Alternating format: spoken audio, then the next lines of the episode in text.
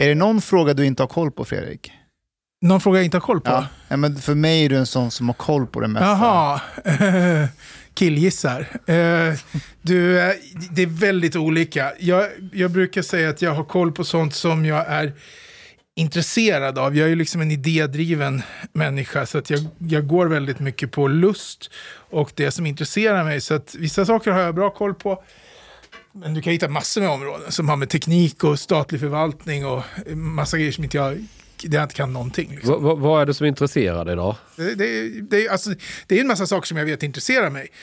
Jag har alltid varit väldigt historiskt intresserad av, alltid varit intresserad av språk och, och mentalitet och hur människor beter sig och kulturella skillnader. och manligt och kvinnligt och vad som är utmärkande för en vuxen människa i förhållande till barn och massa sådana här saker.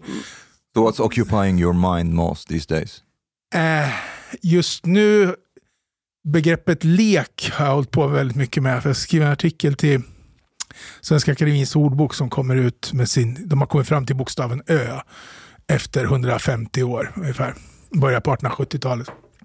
Då ska de ge ut någon jubileumsbok och då skriver jag en essä om ord som har ändrat betydelse. Mm. Ordet lekstuga betyder någonting helt annat. Det är belagt redan på medeltiden och betyder dansställe för vuxna. Så, och sen har då ordet, ordet lek och ordet stuga ändrat betydelse och när på 1800-talet man börjar tillverka småhus för barn och leka i, då övertar de det gamla begreppet lekstuga.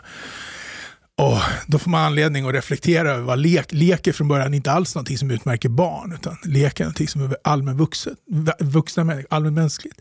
Så börjar jag gå igenom andra saker. Sagor är inte heller till för barn, gåtor, massor med saker som vi idag uppfattar som barnsliga.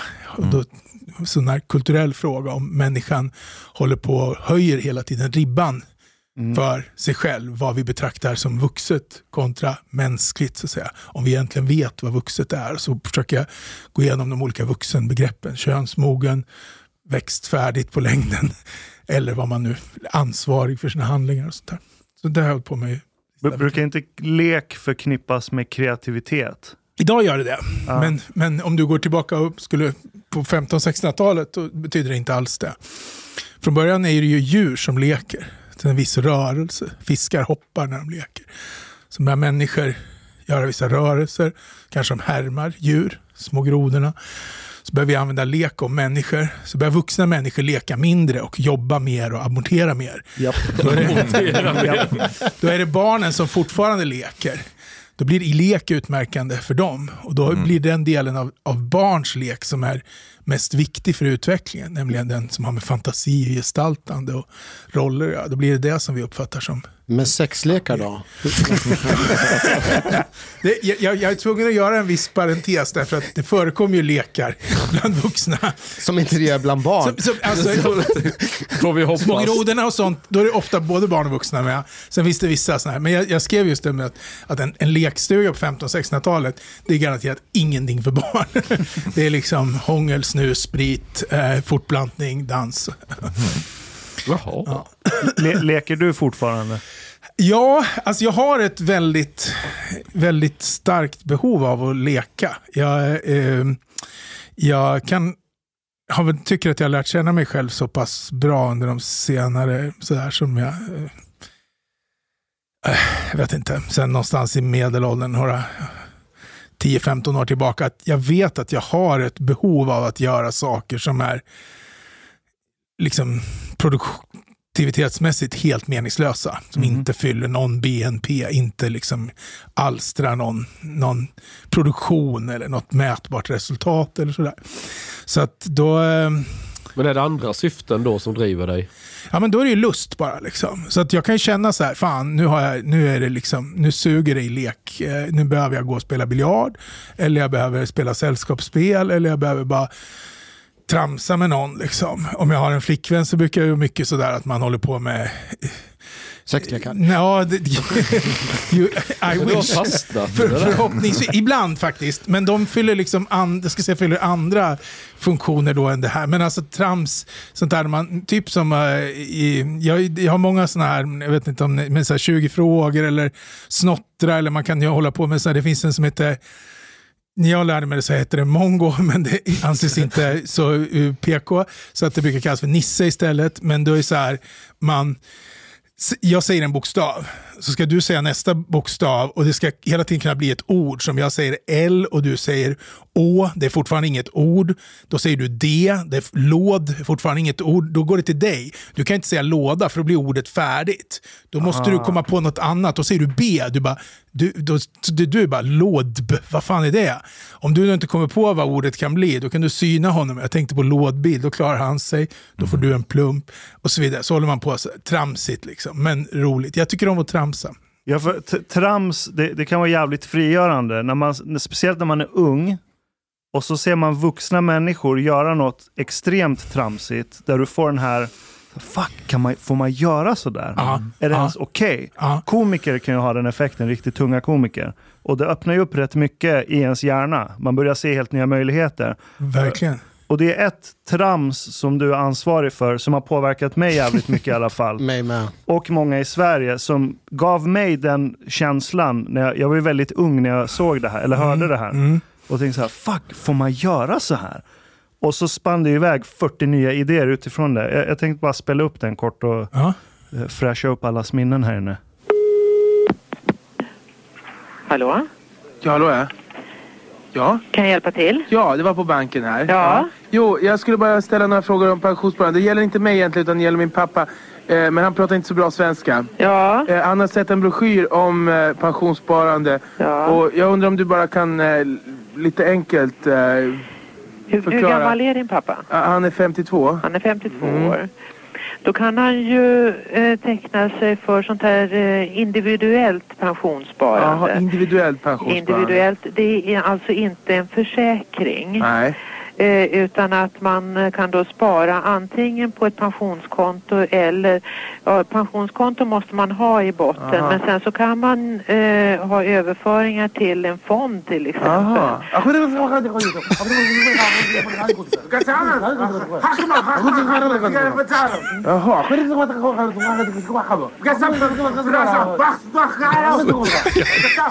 Det låter jättebra säger han. Eh, hur mycket måste man spara per månad?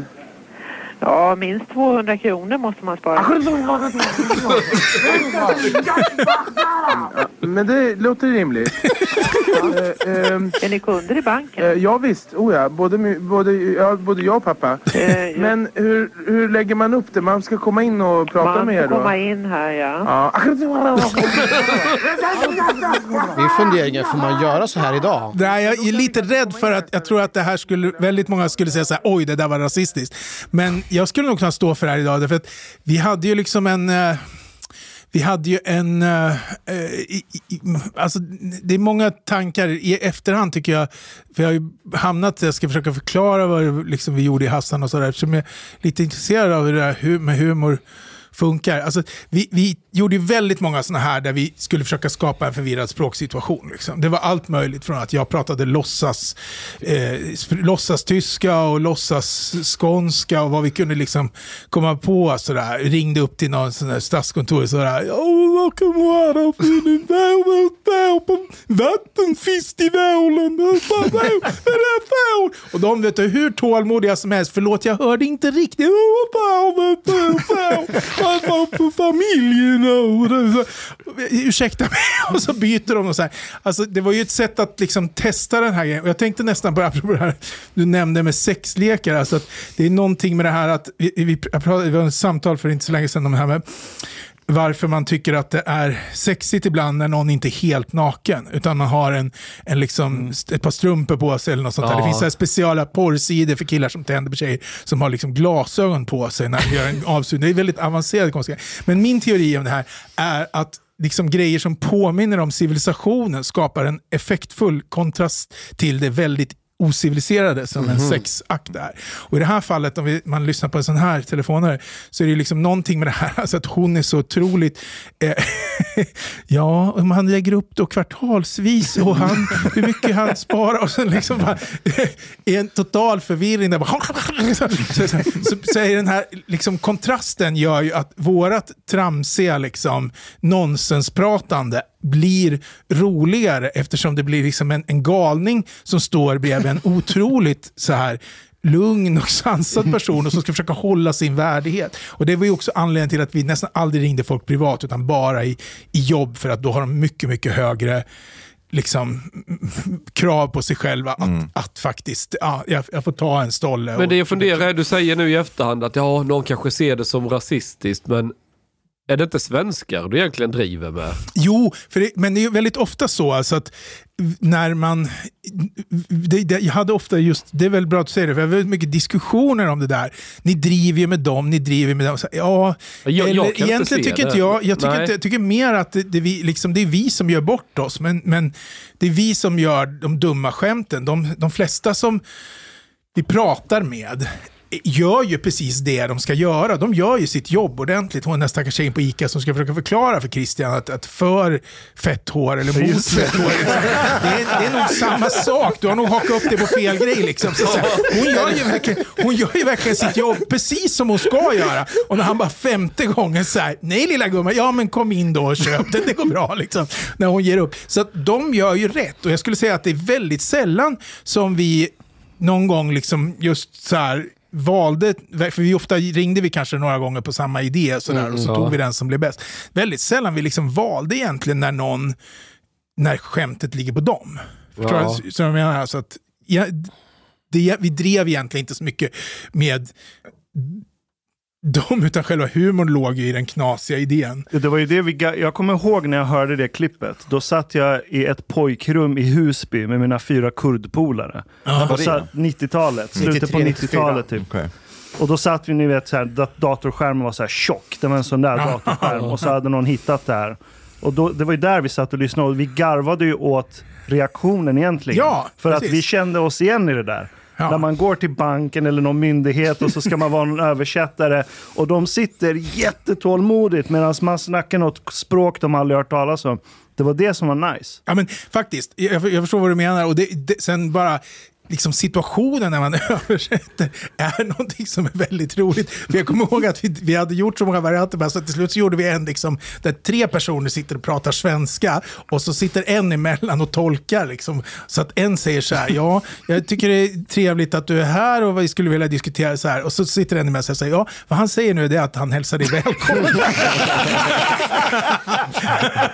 och så pratar han. Det är som en så här, du vet, två föräldrar som inte liksom är, skil, som är skilda och inte pratar med varandra längre. Bägge pratar med barnen. Liksom. Vad har eh, Hassan-tiden betytt för dig och din karriär? Alltså, den betyder nog enormt mycket för mig för att jag eh, hade haft en del liksom, trevande försök inom komiken under, eh, jag var 30 då när jag, kom, när jag fick jobb på Hassan. 93. Jag hade gjort lite små grejer i radio, hade gjort lite stand-up och såna här saker. Men, eh, ja, men det var väl ett forum som eh, passade mig ganska bra. Jag hade gjort rätt mycket busringningar som barn och tonåring. Och sen så liksom hade man då kommit ihop med Christian och Christian Luuk.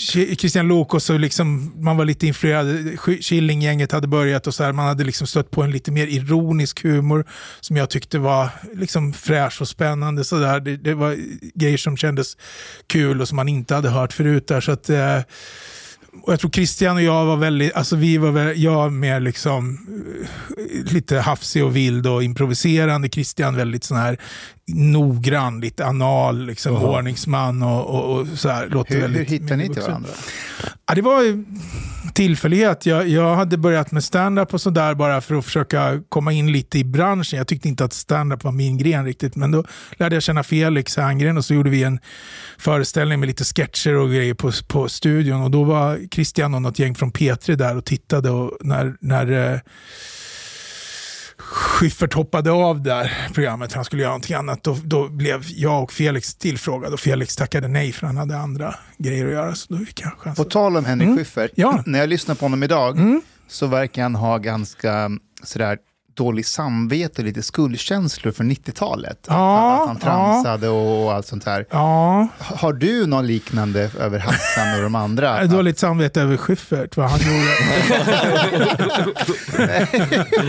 nej, nej, men nej, de snodde ju mycket från Reeves och Mortimer och så här, men det är, alla, alla snodde ju, det är helt logiskt. Nej, men jag... Ja, alltså det är klart att jag kan höra och se grejer som jag har gjort, sketcher eller det finns Hassan-telefoner och sådär som jag tänker, åh det där vart pajigt eller det var... Men det är ju helt logiskt, det är ju också... Men jag måste bara fråga, var det du som gjorde den där busringningen till ett dagis och skulle sälja elstängsel? Jag kommer inte ihåg sånt nu. Det, det, det här är liksom så långt borta. du Vet. Vi har inte suttit och lyssnat på de där. Jag känner igen någonting med elstängsel. Jag vet att Christian gjorde en med någon elpistol där han, han snackade med någon och sen plötsligt han så här, du jag tar och prövar själv. Och så, bara, så är han borta liksom. Just det, det var hans hund som han sköt Ja, just det. Så var det någonting. Jag Så att det är liksom... Ja, jag, jag minns Ja. i, ett samtal med en väldigt ihärdig telefonsäljare som Ja. inte gav sig och skulle ut och övertala dagispersonal att köpa deras elstängsel. Men, men alltså, vi, vi, vi gjorde ju mycket som jag har glömt bort. Vi gjorde ju kanske liksom 10-12 telefonare varje program en gång i veckan. Liksom, och det är, det är kanske en 30-40 av dem där Hur- som hur man lever idag. tror jag. och, och, och liksom kommer på idéerna. Men det, var, det kan jag säga, det var precis som ett vanligt jobb. Liksom. Man träffades klockan nio, eh, fika, anteckningsblock, idéer, vilka har fått någonting. Ibland var det någon som hade skickat in någon idé. Jag vet att den där schampo före mot fett hår, den var någon som eh, någon lyssnare som skickade in den idén. Och likadant att jag skulle ringa till nummerupplysningen och fråga efter numret till nummerupplysningen. det var också någon som hade föreslagit. Så vi fick en del när vi hade kommit igång. Inte i början, men sen när vi hade kommit igång. Och så satt vi liksom och, vad kan vi ringa den här? Och, vad, och så lärde vi oss det här att, eh, vi, som vi sa, man behöver ha en utgång. Liksom. Det, det, om det slutar pajigt så känns hela grejen dålig. Så man behövde ha förberett en, en rolig replik. Liksom. Man kunde säga ett namn man kunde droppa eller någonting. Ah, men då ringer jag Robert Aschberg istället. Eller man hade någon sån där lite förberett bara, som kändes som en prapp. Liksom. Ja. Så, så, sånt där linade vi upp lite och sen så åt vi lunch och sen vi, hade vi liksom studio hela eftermiddagen. Och då turades man om att sitta och ringa och så satt de, satt de andra utanför så här och liksom peppade. Och så hade man en knapp man kunde liksom trycka på så att den som satt i studion hörde, men det inte gick in i samtalet. Så då kan man skriva så här, eh, fråga hur dags hon, eh, eh liksom, du vet så här, eller eh, säg att din, nu, nu din hund har blivit sjuk, eller jag skulle hela tiden komma på tips som vi kunde kasta in utifrån vad som hände. Liksom. Och så här, det är ganska mycket psykologi, som en fotbollsmatch. Så här, kommer man igång och känner sig bra, fan, hattrick, jag får tre kanontelefoner på raken. Liksom. Nu är jag varm, nu kör jag. Och vissa dagar så bara, du vet, man blir utskälld av någon och bara, nej jag vill inte. Då får, här. Jag funderar bara, i efterhand, de människor du ringt upp, har, Mm. har du träffat någon i efterhand sen? Och, och, Ja, några enstaka sådana som har kommit fram på och stan. vad, vad, vad har du fått för kommentarer? Ja, men de har ju, men jag tror att de som är arga, de kommer nog inte fram kanske, eller jag vet inte. Nej. De, de, de har varit positiva, men jag vet att det var några som var jättearga på oss, någon där i Strängnäs. eh, Eh, eh, som, för det var så här, alltså att vi fick liksom vi fick snylta på en princip som egentligen inte var för vår skull. Alltså att Sveriges Radio har, liksom en, för att du ska kunna göra undersökande journalistik så får du liksom spela in telefonsamtal och du får eh, publicera dem i radio. Eh, egentligen är ju det liksom, alltså om, om, i- om den ena vet om det, då kan det vara undersökande journalistik. Det här var ju inte undersökande journalistik. Vi fick liksom vila på den, men då, den kvoten. Och då sa de så här, var väldigt noga med att ni alltid ringer upp och får ett godkännande. Liksom. Ja. Det gjorde vi i princip alltid. Så småningom, så, så, jag kan säga att så småningom lärde vi oss liksom också en viss typ av retorik. Att inte ringa och säga så här, får vi sända det här? Utan mer så här, vad kul, vad bra du var, vad du tog honom snyggt, min knasiga kompis som ringde till dig. Nu på söndag får du lyssna på dig själv i radio. Om de inte protesterade då liksom. Men sen var det några, kanske tre, fyra stycken som vi så här, fick nej på och vi bara, nej fan det här är för bra, vi kör ändå liksom. Ja, ja. Ja till Europa, Karin Melin. Ja, tjena, är det på Ja till Europa? Ja. Hej, Perry Martinsson heter jag. Jag ringer ut från Tyresö. Hej. Hej. Du, jag måste bara kolla med dig här. Jag försöker liksom orientera mig lite grann här inför den här folkomröstningen som ska vara i höst. Ja eller nej till Ja. EU. Och Liksom. nu är det en kompis som har sagt eh, pryl till mig och jag vill kolla med Är det sant att om vi går med i EU så kommer det komma 10 000, ungefär 10 000 tyska bögar hit till Sverige? är det sant? Herregud, vad är det jag hör? Ja, men jag, vill, jag Ja, måste... jag, det, är jag, det, låter, jag låter väl likadant som du kan tänka mig och verkar, jag tycker det verkar allt konstigt. Du ska få ringa till vårt 020-nummer. ja, men vadå, det är, inte, det är inte så alltså? Jag har aldrig hört det och jag, det Nej, verkar bisarrt. nej, nej. Vi kommer väl inte att ta in några bögar, eller hur? Vi kommer inte släppa in några bögar i Sverige, eller hur? nej men så är det väl inte? Nej. Vi kan väl inte stå vid gränsen och kontrollera om det kommer homosexuella Nej. eller inte? Nej, så det kommer, du menar att det är riktigt, det kommer att komma hit en 10-20 000 tyska bögar? Nej. Nej. Utan ni Vi släpper kan inte inte in... kontrollera om det kommer in hit homosexuella människor när vi går med i EU. Ja, just det. Så då blir det en massa tyska bögar alltså? Nej, det kan vi inte säga. Nej. Men så att du tänker inte släppa in några bögar? Ja, men jag hur, fattar hur menar inte. du? Ska vi stå vid gränsen Nej men och... min polare säger så här, går vi med i EU då kommer det hit 10 000, alltså ungefär löst räknat 10 000 tyska bögar och flyttar hit till Sverige. Nu vill jag kolla mer, är det sant? Det är inte sant. Det är inte sant. Och alltså, ni släpper inte in några Vi kommer inte kolla vad människor, vad de är för någon som har för sexuell läggning. Nej, nej. Nej. Nej, men det är ju bra. Men då, då märker ni inte först om man kommer in om de är bögar. Det kan bli mycket väl bli 30 000 tyska bögar. Ja, du kan, om du vill att det ska heta så, så får, då kan det i sådana fall bli 100 000. 100 000 tyska bögar. Ja, men du- du- Jävlar du. Nu, det här ska jag berätta fråga. för min polare. Hade han inte en aning om. Han snackar om 10 000. Ja, verkar Han verkar ju helt blåst. Han har inte fått koll på det här. Men det var bra att jag fick höra lite grann. Nu vet jag. Ska jag ta mig och fundera över det? Precis, gör det. Ja, vad fint. Ja. Vad sa du? 100 000? Det kan komma noll eller det kan komma 100 000 i sådana fall. Kan det komma mer än 100 000? Det tror jag inte. Nej. Nej. Det, men det, ta 100 000 det är absolut tak även för er. Det tror jag är taket, ja. Tack ska du ha. hörru. Tack du. Tjena. Vet du vad det här är? Det här är volymfrågan. volymfrågan. Japp. Ja, men så där är det väl ibland, ibland en idé som, som var liksom lite kul redan från början. Och sen just när man hittar den där logiken i det hela, att om hon säger nej, då, då bara övertolkar man det. Ja, ni kommer inte släppa in några alls. Jo, så, alltså, det, det var ju väldigt lätt att larva sig liksom. Alltså den är en klassiker. Ja. Hur står sig den skämtet idag, tycker du? Alltså den, den återkommer ganska ofta faktiskt. Den känns inte liksom stendöd eh, så. Jag vet att jag, att eh, de, eh, för häromåret, inte så länge sedan, kanske fem år sedan, så fick jag frågan att jag skulle vara med på QX-galan och dela ut ett pris ihop med hon som jag pratade med i det telefonsamtalet. Nu har jag en, en speciell princip att jag inte gör några galor, för jag gillar inte den, jag har lite så här grejer Du, du vill inte sälja dig eller? Men jag, jag bara så här, om jag tackar ja till en gala, då kan, då kan jag aldrig skylla på att jag har en princip längre. Då kan jag bara, så här, då måste jag alltid varje gång ta ställning till, vill jag med att dela ut något pris där eller där eller där. Nu har jag liksom bara sagt, jag gör inga galor och då måste jag, då, det är väldigt skönt för då kan jag hela tiden hänvisa till det. Så det hade inte med dem att göra, annars kunde jag absolut ha ställt upp på det. Men, men jag... Eh, ja, den, jag menar, den, den återkommer, om jag ska säga bland de som folk pratar om, så, så är det, hör det till de tio den som är ju som tar upp den är faktiskt. inte, den, den är ju odödlig för att den slår ju också uppåt. Det är 10 000 tyska bögar, du vet, de är Fast det- tyskar, de är, de är Fast är det inte, om man ska se det utifrån ett PK-tänk Ja. och att vi liksom hela tiden drivs om att, att ha en korrekt språkbruk och inte liksom... Mm jag menar, jag, jag, om jag får, får, vågar mig på att formulera skämtet så är det ju liksom, eh, vi skämtar med okunskapen om eh, EU, okunskapen om homosexuella, okunskapen om tyskar. Att alla bögar har, du, är har du tyskar. hört den? Vem har inte hört den? Om man har inte hört den. Jag var inte här 90-talet. Men skulle det här hålla idag tror du? Alltså, Det jag, håller jag, ju då. jag, jag, Alltså, ja. i, alltså ska de sända det på P3? Jag vet inte, jag vet inte liksom riktigt vad de sänder på P3. Jag har ju alltid, jag vet att vi har, har liksom väldigt mycket diskussioner med folk om det här liksom med när man gör så här förenklingar. Om man, man liksom tillåter lite så här fördomar och lite grejer i, så, i, när det gäller humor, när det gäller saker som är känsliga. När det gäller homosexuella, när det gäller invandrare, när det gäller all form av liksom kulturell integrering så att säga. Så tror jag att man liksom enligt den principen, det är, liksom, eh, det är bättre när, när man snackar om alla. Så fort det någonting är liksom, eh, tabu på något sätt, liksom, det brukar vara mycket sämre. Så att jag tror på den här inkluderande, men jag vet att jag hade mycket diskussion, ni kommer ihåg det här Fab Five? Just som ja, gick, liksom, då vet jag hade flera homosexuella vänner som tyckte så här, "Nej, vi blir bara reducerade till liksom fjoller.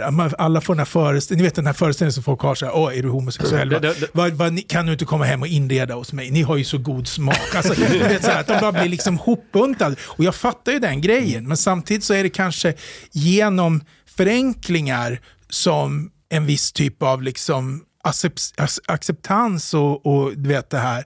Det är bättre att komma i kontakt med någonting via förenklingar och eh, eh, och sen få bredda sitt perspektiv. Liksom. Förstår du? Man har det här liksom... Det är, som, det är som du i ett kompisgäng eller fotbollslag så kommer en ny fotbollsspelare, då får han genomgå någon slags nollning eller något Mm. sådär, du vet, för att bli en del av gänget så är man lite så här, klarar av det här. Ja, men, lite, precis. Alltså på något sätt så kan, så kan man ju säga så här att det som du inte får skämta om är ju inte en del av samhället. Liksom. Om du säger att det här får du inte skämta om så är det ju också ett sätt att, att sätta någonting lite i karantän. Liksom. Det är, ju- I, I think today maybe this would still go about gays, but I wonder like if we have moved that it's okay to joke about gays, but not as much about like trans people, for example. Det beror på Like vem if you- som gör det, tror jag. ja, Om- But it's exakt. like it's i- it's it's more sensitive about trans people than gay people, I would say, when it comes to jokes. Fast det Ja. var, var, att prata om bögar på det här sättet på 90-talet, var det helt okej? Jag kommer inte Nej, ihåg nej, det var. nej, men det var väldigt Det var mycket sånt där. Vi hade en, en, eh, ett programförslag på en, en eh, vad heter det, sitcom.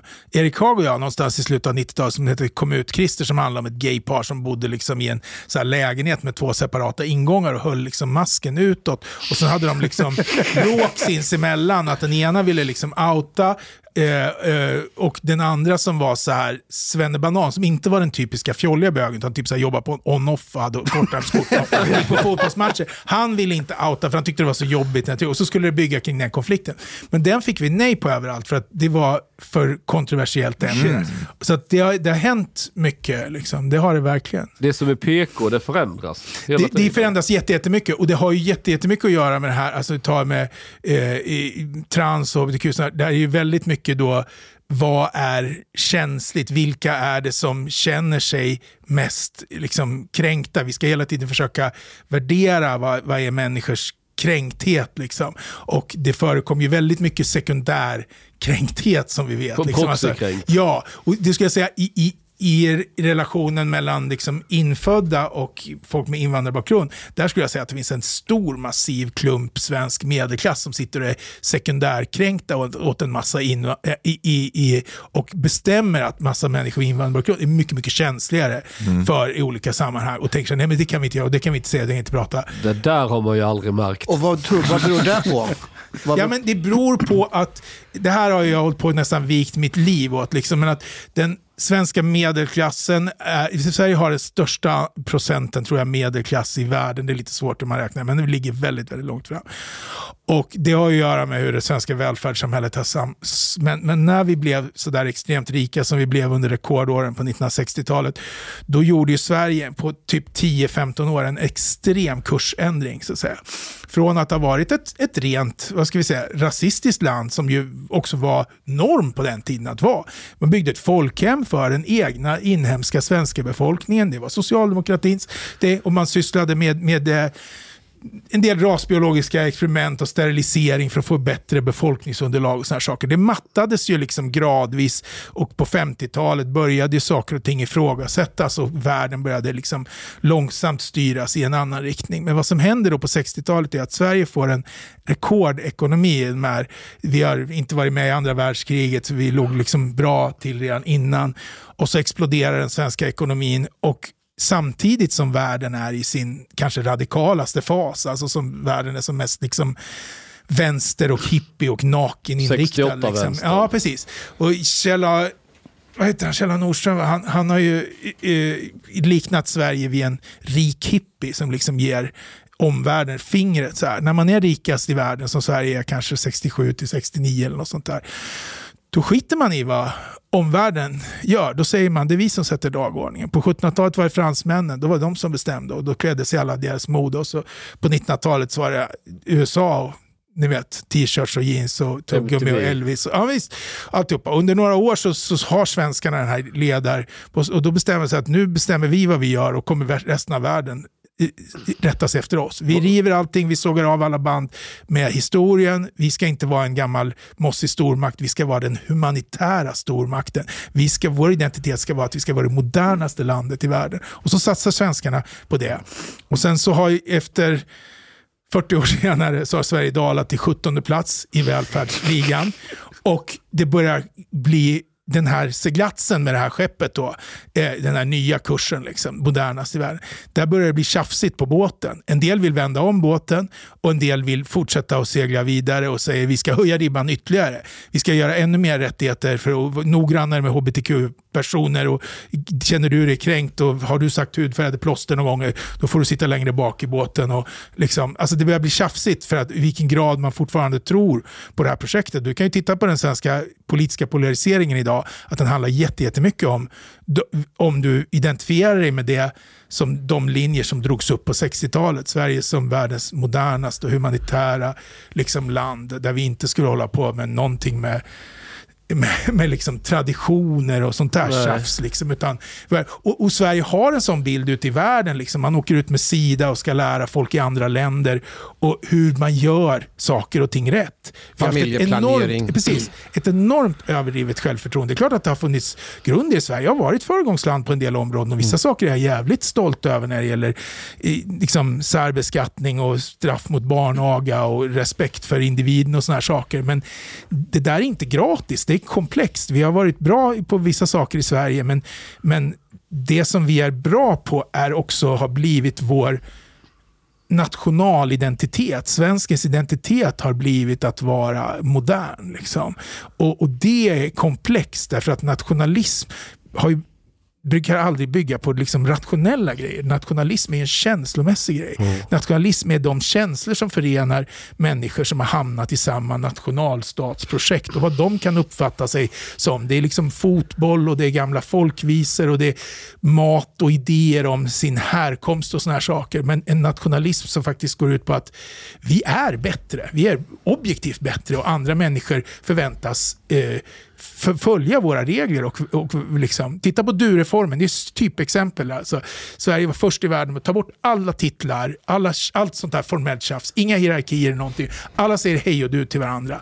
Och sen när du är nere på 17 plats i välfärdsligan och dalar 17 placeringar, då börjar de unga människorna säga ni igen. Och de gamla människorna tycker jag, fy fan inte bli nia. Jan Guillou har ju skrivit en bok som heter Du är inte ni med mig. Och så här. Det är totalt liksom, total, eh, nu vet så här, krock. Kan, kan man se det i yngre generationer i Sverige idag? Att de vill säga de, ni? Ja, de, nya? säger ni. Jag blir Ja, de nia nästan ni. varje dag. Ja, och de äldre. tycker att det är artigt. Medan I like vet, i, i, i gamla generationer så var det ju inte så att det var inte artigt att nia, man niade neråt. Utan då skulle man säga titeln på folk. Liksom. Så ska jag inte säga ni till mig, då ska man säga eh, Phil Kander, redaktör Lindström eller något sånt där absurt. Men så, Provokatör Frick. ja, exakt, provokatör Men, Frick. men, men eh, i tyskan så har man ju kvar det. Man säger, och till, till en okänd människa så säger du si. Ja. Medan om du är någon du känner Yes. till vardags så är det do. Även i... Men alltså, du har kvar det i nästan alla, alla språk. Persiska också. Ja, och, och i, det är ju engelskan har i, sam, i det här fallet har ju både singular och plural råkat sammanfalla så att vi hör ju inte det. De säger you till alla, men you betyder ju också ni. Förstår du? Så att där har det bara råkat bli så. Och eh, det är egentligen... Är apropå tyska, jävligt kul. För det finns ju en, tyskarna har ju liksom en romantik kring Sverige. De tycker ju att Sverige liksom är så jävligt eh, gulligt på något sätt. Liksom. Lite Och det, exotiskt. ja, och det har ingenting att göra med det verkliga Sverige. Så det finns en, en påhittad tysk författarinna som heter Inga Lindström. Hon finns inte, det är bara ett produktionsbolag som hittat på det. Och så gör de filmer som är skrivna av Inga Lindström inom, inom citationstecken. Och de utspelar sig i Sverige i typ så idylliska städer, så här Mariefred och Sigtuna och så här. Och så är det liksom i, lite så här familjekonflikter och någonting och så här. Och de är, ska se svenska ut men det är tyska skådespelare. De åker hit och spelar in det. Och de pratar ju på ett sätt och behandlar varandra som är helt orimligt för svenskar. Aber, eh, kom se här, herr direktören. Och liksom så här, så typ två tonåringar, eller så här, de, de bara med, med titlar och, och grejer som är... Det är Hur här, gammalt är det här? Nej, det är förr. Det produceras fortfarande idag. Du kan kolla på Alltså. YouTube, det ligger säkert. Eh, eh, och du åker hit tyskar på liksom resor för att titta på autentiska vad inspelningsmiljö. besvikna de Och det är det här avsnittet där Per-Arne och Camilla förlovade sig och han sen hade varit otrogen med, med förskolärarinnan. Eller något Alltså. Mariefred är ju fullt med tyskar Ja. hela vår och hela sommaren. Ja. Alltså, de, Och det är de, därför. Det är Men- inga Lill Production. Det har- ja, av de, flera de, de jag. campar där Men är- och de bor Är där. inte detta en grej med eh, pizzagrejen? Att amerikaner åker till Italien för att äta äkta italiensk pizza, men italienarna har anpassat den efter vad amerikanerna egentligen gillar. Det finns en sån där eh, effekt. jo, men alltså det, här- det, det här, de här typerna av grejer är så intressanta. Det, det- det, det finns ju, jag, jag bara märke till vid Humlegården, jag, tror, jag vet inte om det har bytt regim nu, men då hade du ett, ett ja, eh, italien, alltså ett amerikanskt italienskt café, om ni fattar vad så här, Ja. Italiano americana, liksom. Am, American style Italian. Drevs av två libaneser i Sverige. Liksom bara du går in genom dörren så är det fyra nationaliteter inblandade i det här. Det är ingenting konstigt för att det är ju så funkar kultur väldigt mycket. Alltså, det, att vi, vi tror på de här hårda nationella gränserna, det är någonting som har uppkommit under de sista århundradena. Så att säga. Så att det, det är, men det är bara ro, lite roligt och komiskt. Liksom. Folkparti Stockholms län. Ja, hej. Jag vikarierar som träslöjdslärare den här månaden. Jaha. Och vi har pratat i klassen om, om politiska partier. Ja. Och då så tänkte jag, eh, det, det handlar om, om, eh, det handlar ju om valet då. Så det, jag tänkte om ni har, har ni någon sån information liksom, om, om partiet och vad ni tycker och sådär? Jo, visst har vi det. Ni har det? Ja, vi gör så här. Ta först då... Ta först... Eh, du vill ha det hemskickat? Ja, Eller- det vore jättebra. Ja, just. Tar vi adressen först. Ja, du kan skicka det då till ehm, Erik Hag heter jag. Och Hag med två A. Och så bor jag på Pillesnoppvägen 1. Ja. Och... I Ballefjongberga. Så det är 413 12 Ballefjongberga. Du skämtar. Hur menar du då? Nej, men det, sådana här adresser finns ju inte. Du driver med mig. Nej, nej. Om du Nej men, nej, men alltså, jag menar, eh, om du ger mig bara, bara en korrekt adress så kan jag skicka det. det, min adress, är, min adress är, är så här alltså. Nej, det finns ingen sån adresser.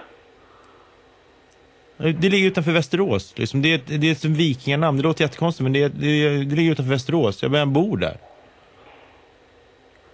Det blir ingen information till, till barnen alltså?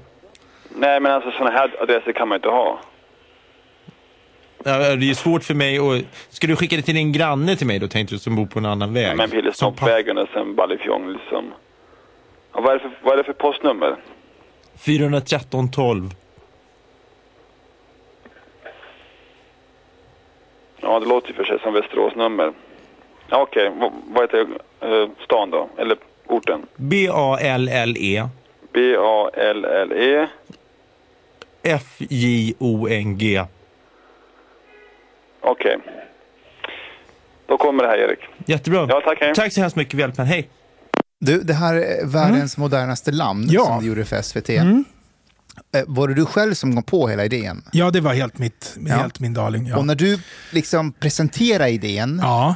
eh, hade du pratat med någon annan om det? Alltså kände du dig rätt ensam i de tankarna om Sverige när du i de här avsnitten går igenom Gud och... och, och Alltså jag har läst om, om jag hade absolut inte, jag hade absolut gjort research och läst eh, olika saker och tagit reda på mm, Eh, olika ämnesområden, men jag tror att den här eh, idén om att, eh, att, att driva den här tanken om att Sverige har en, en, en liksom krisande identitet är att vi har gett oss in på någonting väldigt svårt. Liksom. Alltså att, du, eh, att, att vara moderna. Den hette ju Sverige, världens modernaste land och med underrubriken och världens osäkraste folk. Liksom det här med det som också kallas för en svenska modellen, liksom statsindividualism. Att du har en stark stat som ersätter det som är grupp din grupptillhörighet i andra kulturer. Det ersätter familjen och det ersätter gemenskapen, den lokala gemenskapen, regionen. Det ersätter liksom olika sådana här strukturer som gör att, om, jag brukar likna det vid lagerförsäljning. Om du köper tvn direkt ifrån ett, en lagerförsäljning ute i Arninge så får du ett bättre pris. Du tar bort mellanleden och grossist och någon Lars Bengtsson ljud Allt och bild. Liksom vid, precis. Och så får du en, en fördel du sänker priset. Liksom. Om staten direkt gör upp med individen, och det är precis den politiken som Sverige börjar föra på 60-70-talet, och säger till eh, en ung svensk kille eller tjej, säger så här, du kan eh, eh, skita i vad dina föräldrar vill, för du får studielån av oss. Om du kan välja själv vad du vill studera. Om din pappa vill att du ska ta över företaget, då går vi in på din sida mellan dig och din pappa.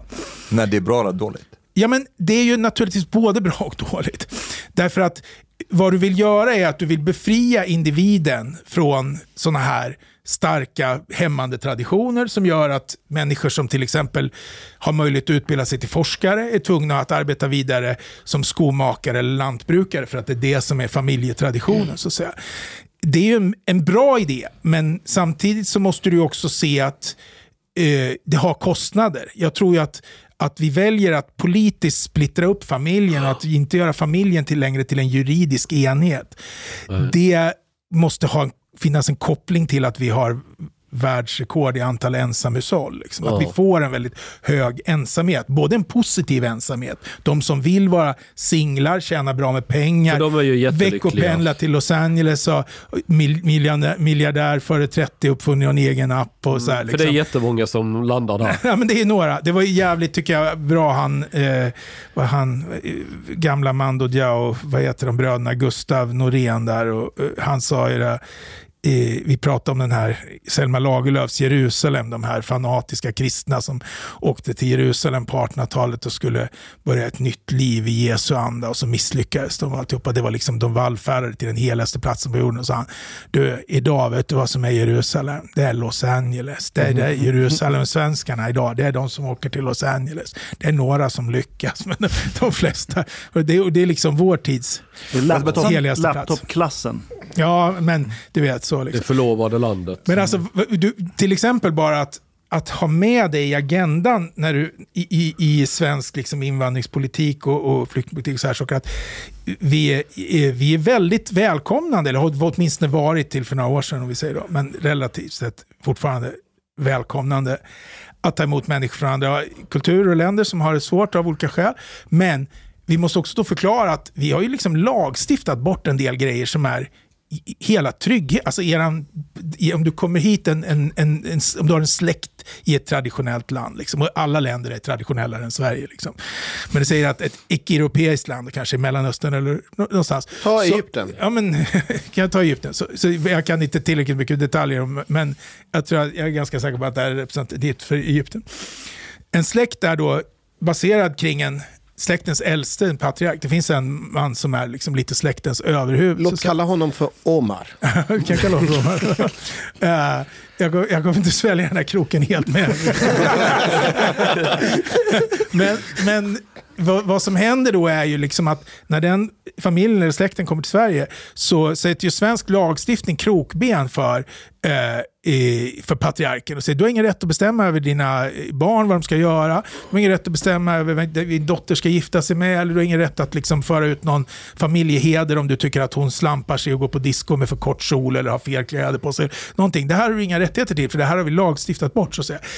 I, vi kan ju fortfarande tycka att det är bra att vi värnar om individen men vi måste ju också fatta att det här är kostsamt och identitetsproblematiskt för de som kommer hit. Och att, att vi liksom, den, hur bra den ens, den, den liksom, hur bra i sin tanke och idé och ofta i praktiken också den svenska lagstiftningen än är, så får den ju till praktiken att, att den person som är viktigast för en grupp människor liksom lite blir pissad på när den kommer hit. Vilket, och, och, här kan man ju se liksom lite saker som känns som att det hänger ihop lite med de här, en del sådana här heders mord och hedersförtryck och situationer, alltså förvirrade patriarker som är de som har svårast att hitta sin roll i det svenska samhället och som då istället liksom förstärks i en kultur som de kanske egentligen inte skulle behöva vara så fanatiska i om de kände sig mer trygga och hade hittat en funktion. But, but isn't uh, I get what you're saying. I come from Egypt. This is why. I Ja, was, I- I- jag fattar. but, uh,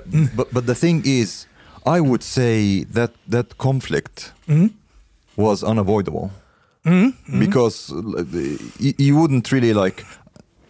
You wouldn't find a middle ground, and I don't even think that we want a, f- a middle ground. Like for example, it's very difficult. I'm not saying you say that, but like I mean, what kind of middle ground w- w- can we can we have? Like one example, when it comes to honor culture, we cannot like try to negotiate with people.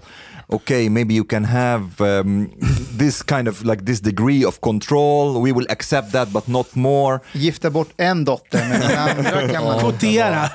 Nej, men jag ser din poäng väldigt mycket här och jag, jag, förstår, jag håller med dig.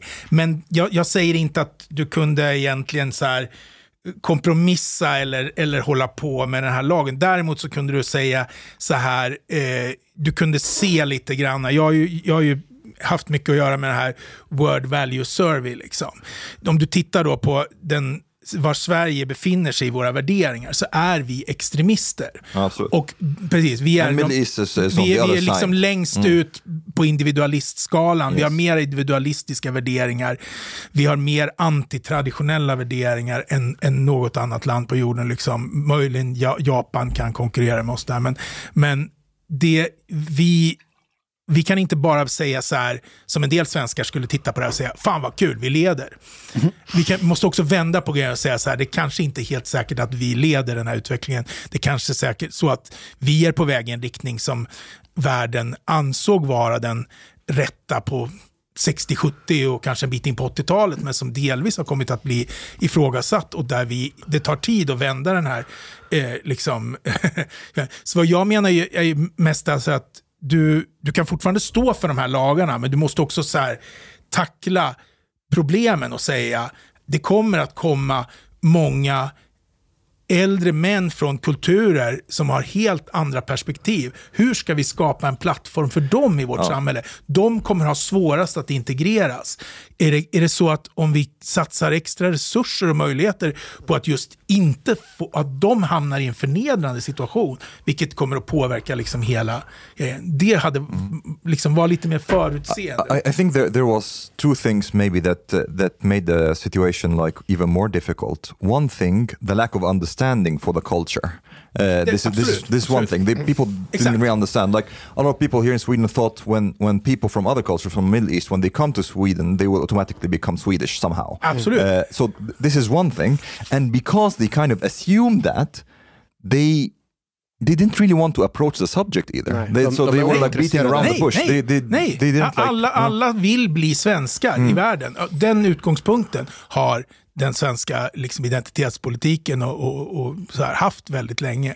Och om vi, om vi ska bara tillämpa det här rent konkret idag så skulle Mm. jag säga att vi har ungefär, eh, vad är det, ungefär 50-60 utsatta eller särskilt utsatta områden. Och det är ungefär Mm. halv miljon människor som bor i form av utanförskap. Mm. Och på samma sätt så är det många eh, som jobbar i de här områdena som jag som polis. Det är att, Mm. Precis som du säger, man, man, är, man är så pass ointresserad så man utgår ifrån de svenska sättet. Och det gör att det, så här, utanförskapet blir ännu tydligare. Absolut. But I don't even know if Absolut. like they they're not uh, specifically they're not interested or they can't e- like they can't really relate at all because I I have met people here in Sweden who are so far away from the concept of religion and being a religious person that they can't even imagine what religion could mean to a deeply religious person. Nej, they they nej, can't jag vet, jag understand. vet, jag vet. Ja, och jag är ju en av dem. För vi har vi har blivit marinerade i det svenska sättet så att det, rel- religionen har ju förskjutits bort. Jag läste senast idag en kollega till oss som, nu, eh, som var polis i Järva, eh, chef, Kristoffer Boman. Kristoffer Boman, som sen var polischef i Eskilstuna. Just det, han har slutat nu. Han skrev en debatt där i Aftonbladet idag om att han slutar som polis därför att situationen är så pass allvarlig så att han, han, han, han tycker inte att polisen kan hantera situationen längre. Vem ska då hantera? Ja. Nej, men han skrev liksom något om att eh, ehm, de, de fick ett, ett case där en 15-åring som var misstänkt för ett mord och han, och han var inte ens förvånad över det. Men då avslutar han artikeln med att vi har alla ett ansvar i, i samhället. Du har ett ansvar, jag har ett ansvar. Och det här är det svenska sättet, att vi har unga som skjuter varandra. Och jag, jag tänker alltid, vad är det för ansvar Fredrik Lindström har för att en ung man ska sluta skjuta den andra i, i, i, i Tensta eller Rinkeby. Alltså det här sättet att vi har alla ett ansvar för det här. Men jag, jag gillar ju den tanken. Dostojevskij säger någonstans, alla människor är ansvariga för allting som händer i världen. Och man måste liksom börja i den ändan. Om du börjar att säga i den här i, i andra ändan, säger så här, det är ingen som jag gör vad jag vill i mitt liv. Det angår ingen annan vad jag gör överhuvudtaget. Alltså man måste utgå från att vi har ett mycket, mycket större ansvar. Det här är en av mina liksom käpphästar som jag mal om när jag är ute och håller föredrag eller gör mina föreställningar. Vi har ingen ansvar. Människor är oroliga för att de tänker knäppa saker, att de ska bli avslöjade som en bluff eller att de har fel. Alltså, vi har ingen ansvar för det vi tänker eller för det vi känner, för det kan vi aldrig styra över. Men vi har bara, vi har bara ansvar för våra handlingar. Men de är vi 100% ansvariga för. Vi är dubbelt ansvariga, därför vi är ansvariga för, därför att de påverkar andra människor direkt om vi gör någonting illa mot någon, men också indirekt därför att vi hela tiden är förebild. Men andra människor kommer att göra, han snodde den, då kan jag också göra det. Man kommer att grunda det. Så att vi har ett oerhört mycket större ansvar. Sen är det klart att min, min möjlighet att konkret förhindra att eh, en 15-åring skjuter en annan 15-åring någonstans i Sverige idag är eh, litet, men jag jobbar ju med de verktyg jag har. Men om man med ansvar menar Mm. att du Fredrik Lindström och jag och alla andra här, vi måste gå till jobbet och betala skatt Mm. och se till att det här hjulet Sverige snurrar. Det är jag helt med på. Mm. Ja, det har alla ett sånt ansvar. Ja, jag ställer inte upp på men, det. ja, okej. men, men, men att därifrån koppla det till gängkriminalitet, jag, jag, alltså, jag, jag kanske är dum, men jag förmår inte att Du förstå... gör dig själv dum i vad man- frågan. vad jo, men jag är dum i den här frågan. Nej, men du för jag gör vet dig inte dum vad man menar explicit när man, när man i en artikel skriver att Hur det är tar man sitt 15-åringar... ansvar? Vänta, vänta, låt honom Att få prata. 15-åringen skjuter varandra och, som lönnmördare. Så, skriv, och så avslutar man med att vi har alla ett ansvar, du har ett ansvar. Jag, alltså, vad, vad, vad ska tant Agda, 65, Nej, nej. göra? Vad ska hon Nej. göra? Nej, men det, bli- det håller jag med dig om. Jag kan inte göra någonting konkret i den situationen. Jag måste jobba där jag står. Jag kan jobba med, eh, med att försöka skapa bättre förståelse som kommer göra att, att du inte kan ha, eh, att det blir sämre möjligheter för att ha den typen av parallellsamhällen i samhället på lång sikt. Det är ungefär det jag kan göra. Jag får, liksom gräva där jag står. Well, maybe maybe responsibility maybe to vote for a more restrictive migration policy. That, that's that's one Men responsibility. Mustafa, min kritik är ju, det här har vi pratat om flera gånger, det är, att, det är klart att om vi pratar om vårt gemensamma ansvar till att en person väljer att mörda en annan, det är svårt att ha ett ansvar. Men man skulle ju kunna vara ödmjuk och liksom även vara schysst mot den här som skriver texten och tänka, finns det andra led på vägen dit att man blir gängkriminell och har ett ansvar? Och där menar jag, tror jag att alla kan ta ett ansvar. Som vad? Som konkret exempelvis om man jobbar på något sätt är etablerad person, man kan vara inkluderande i sina texter. Om man skriver texter så kan man inkludera hela befolkningen. Det kan vara ett, ett exempel som Fredrik kan jobba. Hänger du med? Ja, Men absolut. det kan vara till exempel som vi jobbar, vi kan inkludera också i andra. Varför ser jag sådana leende jag, på... jag förstår bara inte hur det ska... Nej, men det, förhindra- det ena leder ju till, alltså, eh, om man säger så här, att personen väljer att skjuta någon, kommer det från ingenstans alls? Eller Men det finns ju 5000 kategorier av problem. Jag måste ju också välja vilken kategori jag väljer att lägga mitt ansvar på. Alla kan ju inte lägga sitt ansvar på gängkriminalitet. Nej, och Men, men kan vi börja med ett steg? Kan det här vara ett ansvar att alla åtminstone tar ansvar och säger vad de tycker om saker och ting? Absolut. För det Ett handlar om öppet demokratiskt samtal är ju liksom grunden för att vi ska ha någon möjlighet att vara med och utnyttja vårt ansvar i, i det här.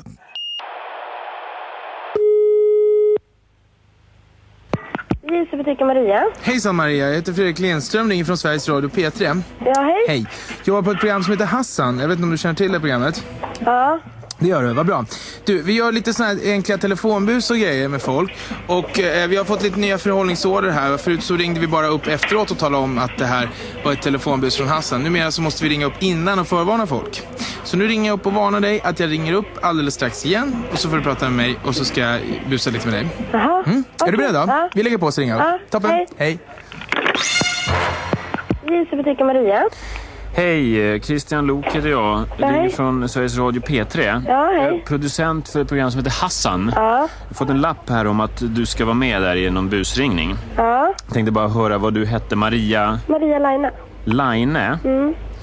Eh, Och eh, då tänkte jag bara be dig att sen när de ringer, att, att eh, du skruvar ner radion om du har någon i bakgrunden och står lite sådär så att du inte är helt störd av av folk omkring dig. Jag talade precis om för honom att jag är väldigt upptagen när jag står i en butik. Jaha, det har inte jag en uppgift om. Nej, Eh, han sa att det skulle gå jättefort. ja, det brukar det göra. Ja. Men då ringer de om ett tag.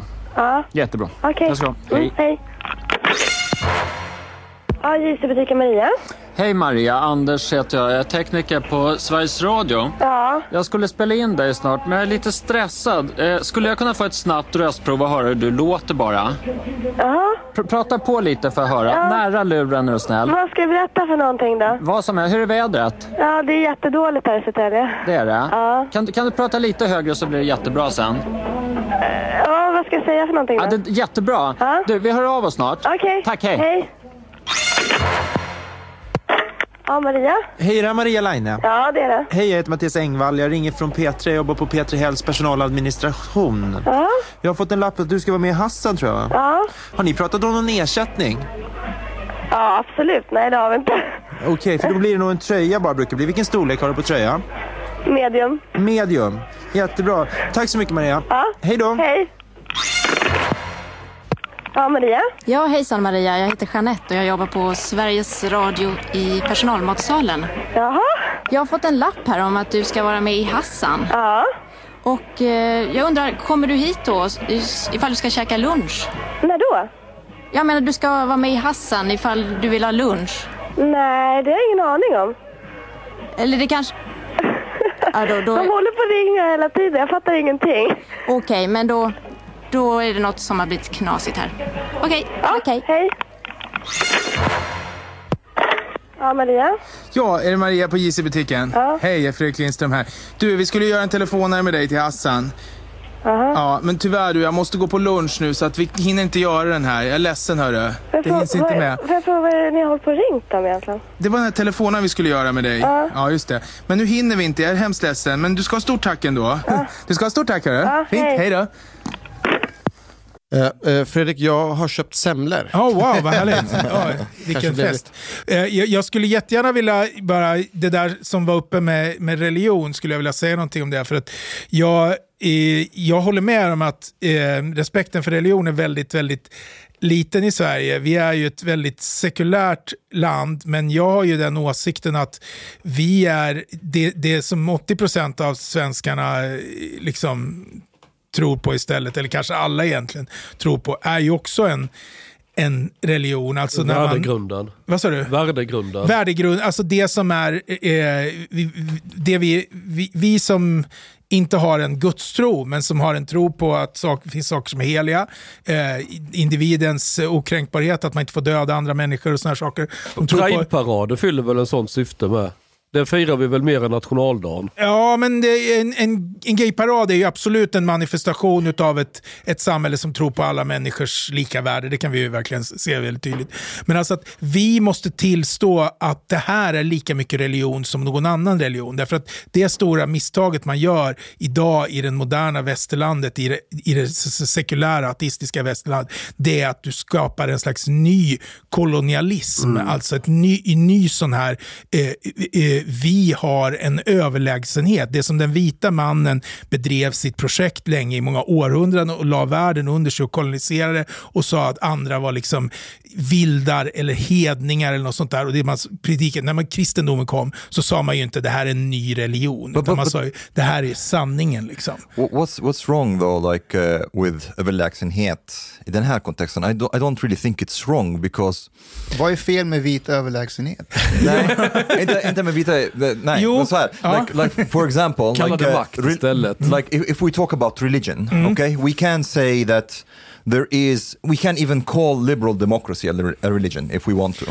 I would. I, I would say livsåskådning. Jag skulle vilja säga livsåskådning. Jag skulle vilja föra upp det ett snäpp och säga, bara för att göra oss jämlika. För att jag tycker inte att, eh, jag tycker att den, den eh, ojämlikheten som blir idag, eh, där vi säger vi tror inte på eh, Gud, vi tror på vetenskap och såna här saker.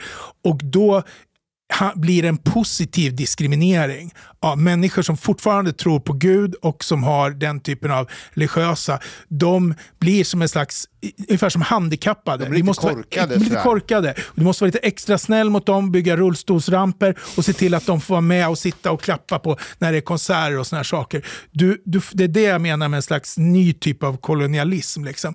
Att om, vi, om du tar som grundtes att människor tror på saker och ting. Även vårt vetenskapliga begrepp idag, det vet vi, det här förändras hela tiden. Det visar sig det är saker som Einstein hade fel i, Newton och så vidare. Det här uppdateras hela tiden. Vi vet inte, vi tror, för vi har en hjärna som egentligen är byggd för att vi ska kanske leva med ett perspektiv på några mil eller några kilometer och liksom skaffa mat och föda. Vi är inte byggd, hjärnan är inte skapad för att utforska universum. Men vi är nyfikna, vi är meningssökande, så vi kommer att öka våra grader. Men vi kommer inte att veta, vi kommer aldrig få veta vad universum är, vi kommer aldrig få veta hur livet har kommit till. Människans situation är att tro. Vi är alla troende. Om vi accepterar varandra, att alla människor tror på någonting och det vi tror på måste, på samma sätt som vi är alla olika men lika mycket värda, måste det vi tror på så vara lika mycket värt. Sen när du i trons namn gör saker som är brottsliga, diskriminerande och så vidare, då är det förkastligt. Men det här att, att säga liksom att de som fortfarande har en religion, de ska vi vara extra snälla mot. Jag vill bara ta ett, ett lysande exempel på det här. Mustafa Jan, när han var sommarpratare, och så vet ni, då kommer de med de här jävla kransarna och de ska ha i håret. Liksom. Och, eh, och han är fåfäng sådär lite. Han, han vill liksom vara snygg och vill inte ha krans.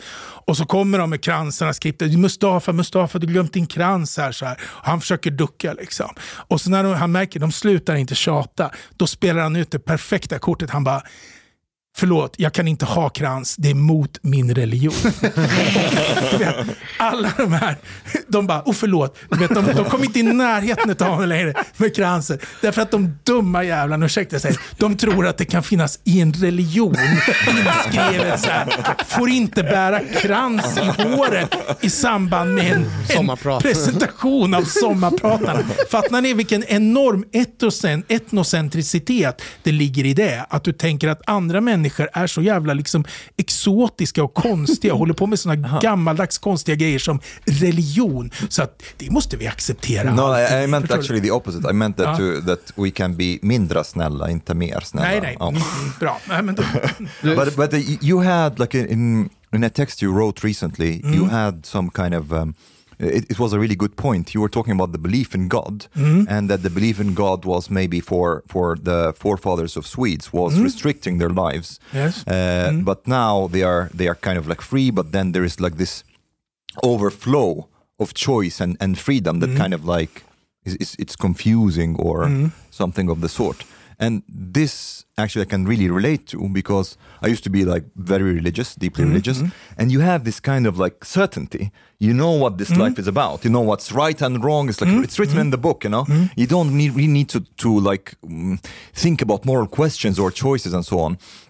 But at the same time, it can also be very restrictive and suffocating to some extent.